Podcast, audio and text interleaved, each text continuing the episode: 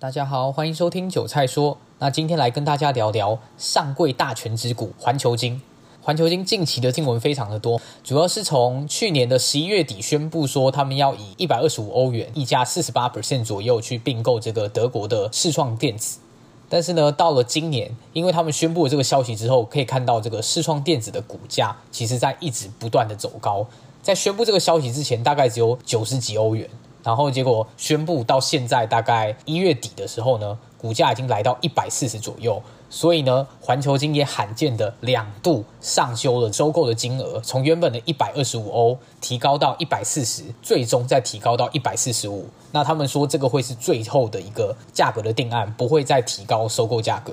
那它的溢价比率大概是七十一个 percent。那也因为这样，他们一开始原本目标收购的这个股权是要收购。六十五 percent 的这个股权，但是呢，也因为提高这个价格的关系，可能因为资金有相关的一些限制，所以呢，他们降低了收购的目标门槛，从六十五 percent 调降到五十 percent。那也因为这样的关系，也把整个公开收购的时间延长到二月十号。也就是说，他们降低目标到五十 percent 之后，他们要在二月十号之前确定收购到百分之五十的股权，这个并购案才算成功。如果在二月十号之前没有办法达到五十趴股权的收购的话，那这个并购案就算是破局了。环球金的股价从这个并购案开始到现在也是涨了非常一大段，特别是在那个时候十一月底，去年十一月底的时候宣布的，是连续喷了三根涨停板，那股价也是从四百多直接一路喷到接近七百的这个位置。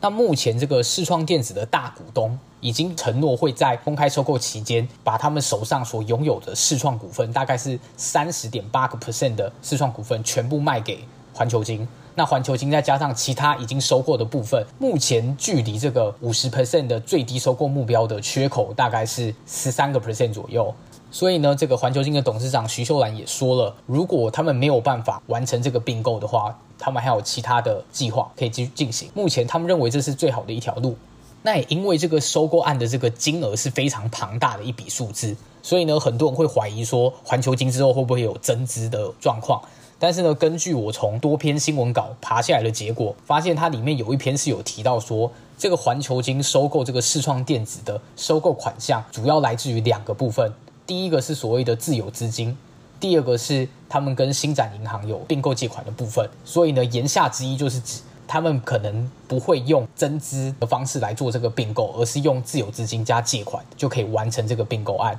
但是呢，其实可以发现有一点蹊跷，就是环球金其实现在从年配息改成所谓的半年配息，就是上半年、下半年各配一次息。那目前根据他公布的这个结果，在上个礼拜二十一号才刚配完息，也就是去年二零二零年上半年的息，其实它的配息率有明显下降。像它前三年都赚的差不多差不多，但是呢，二零一九年跟一八年的部分，总个配息的这个现金股利都来到二十五块钱，但是呢，去年上半年的配息仅有八块。那我猜测下半年很有可能也是一样的水准，也是八块。也就是呢，他其实赚了差不多的钱，但是他配的息从二十五块掉到了十六块，所以大概少了百分之四十的这个配息率。那也很有可能就是因为这个收购案，他们之后会有可能把盈余转增资作为使用的一种可能，但是没有进行所谓的立即性的增资。但是还有一点非常有趣的是，假设在二月十号之前没有办法收购到，所以这个收购案就不幸破局了嘛。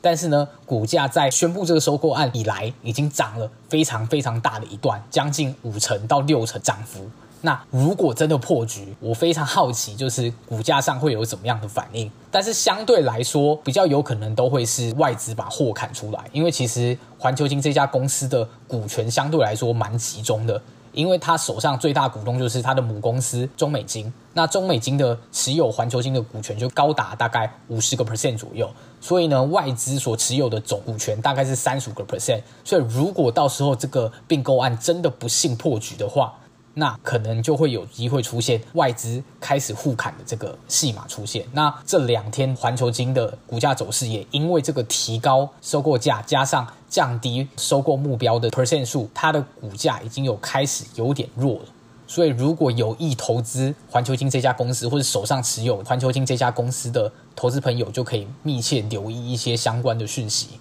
那以上就是今天跟大家分享的部分。如果喜欢我今天的内容的话，可以继续追踪我后续的频道哦。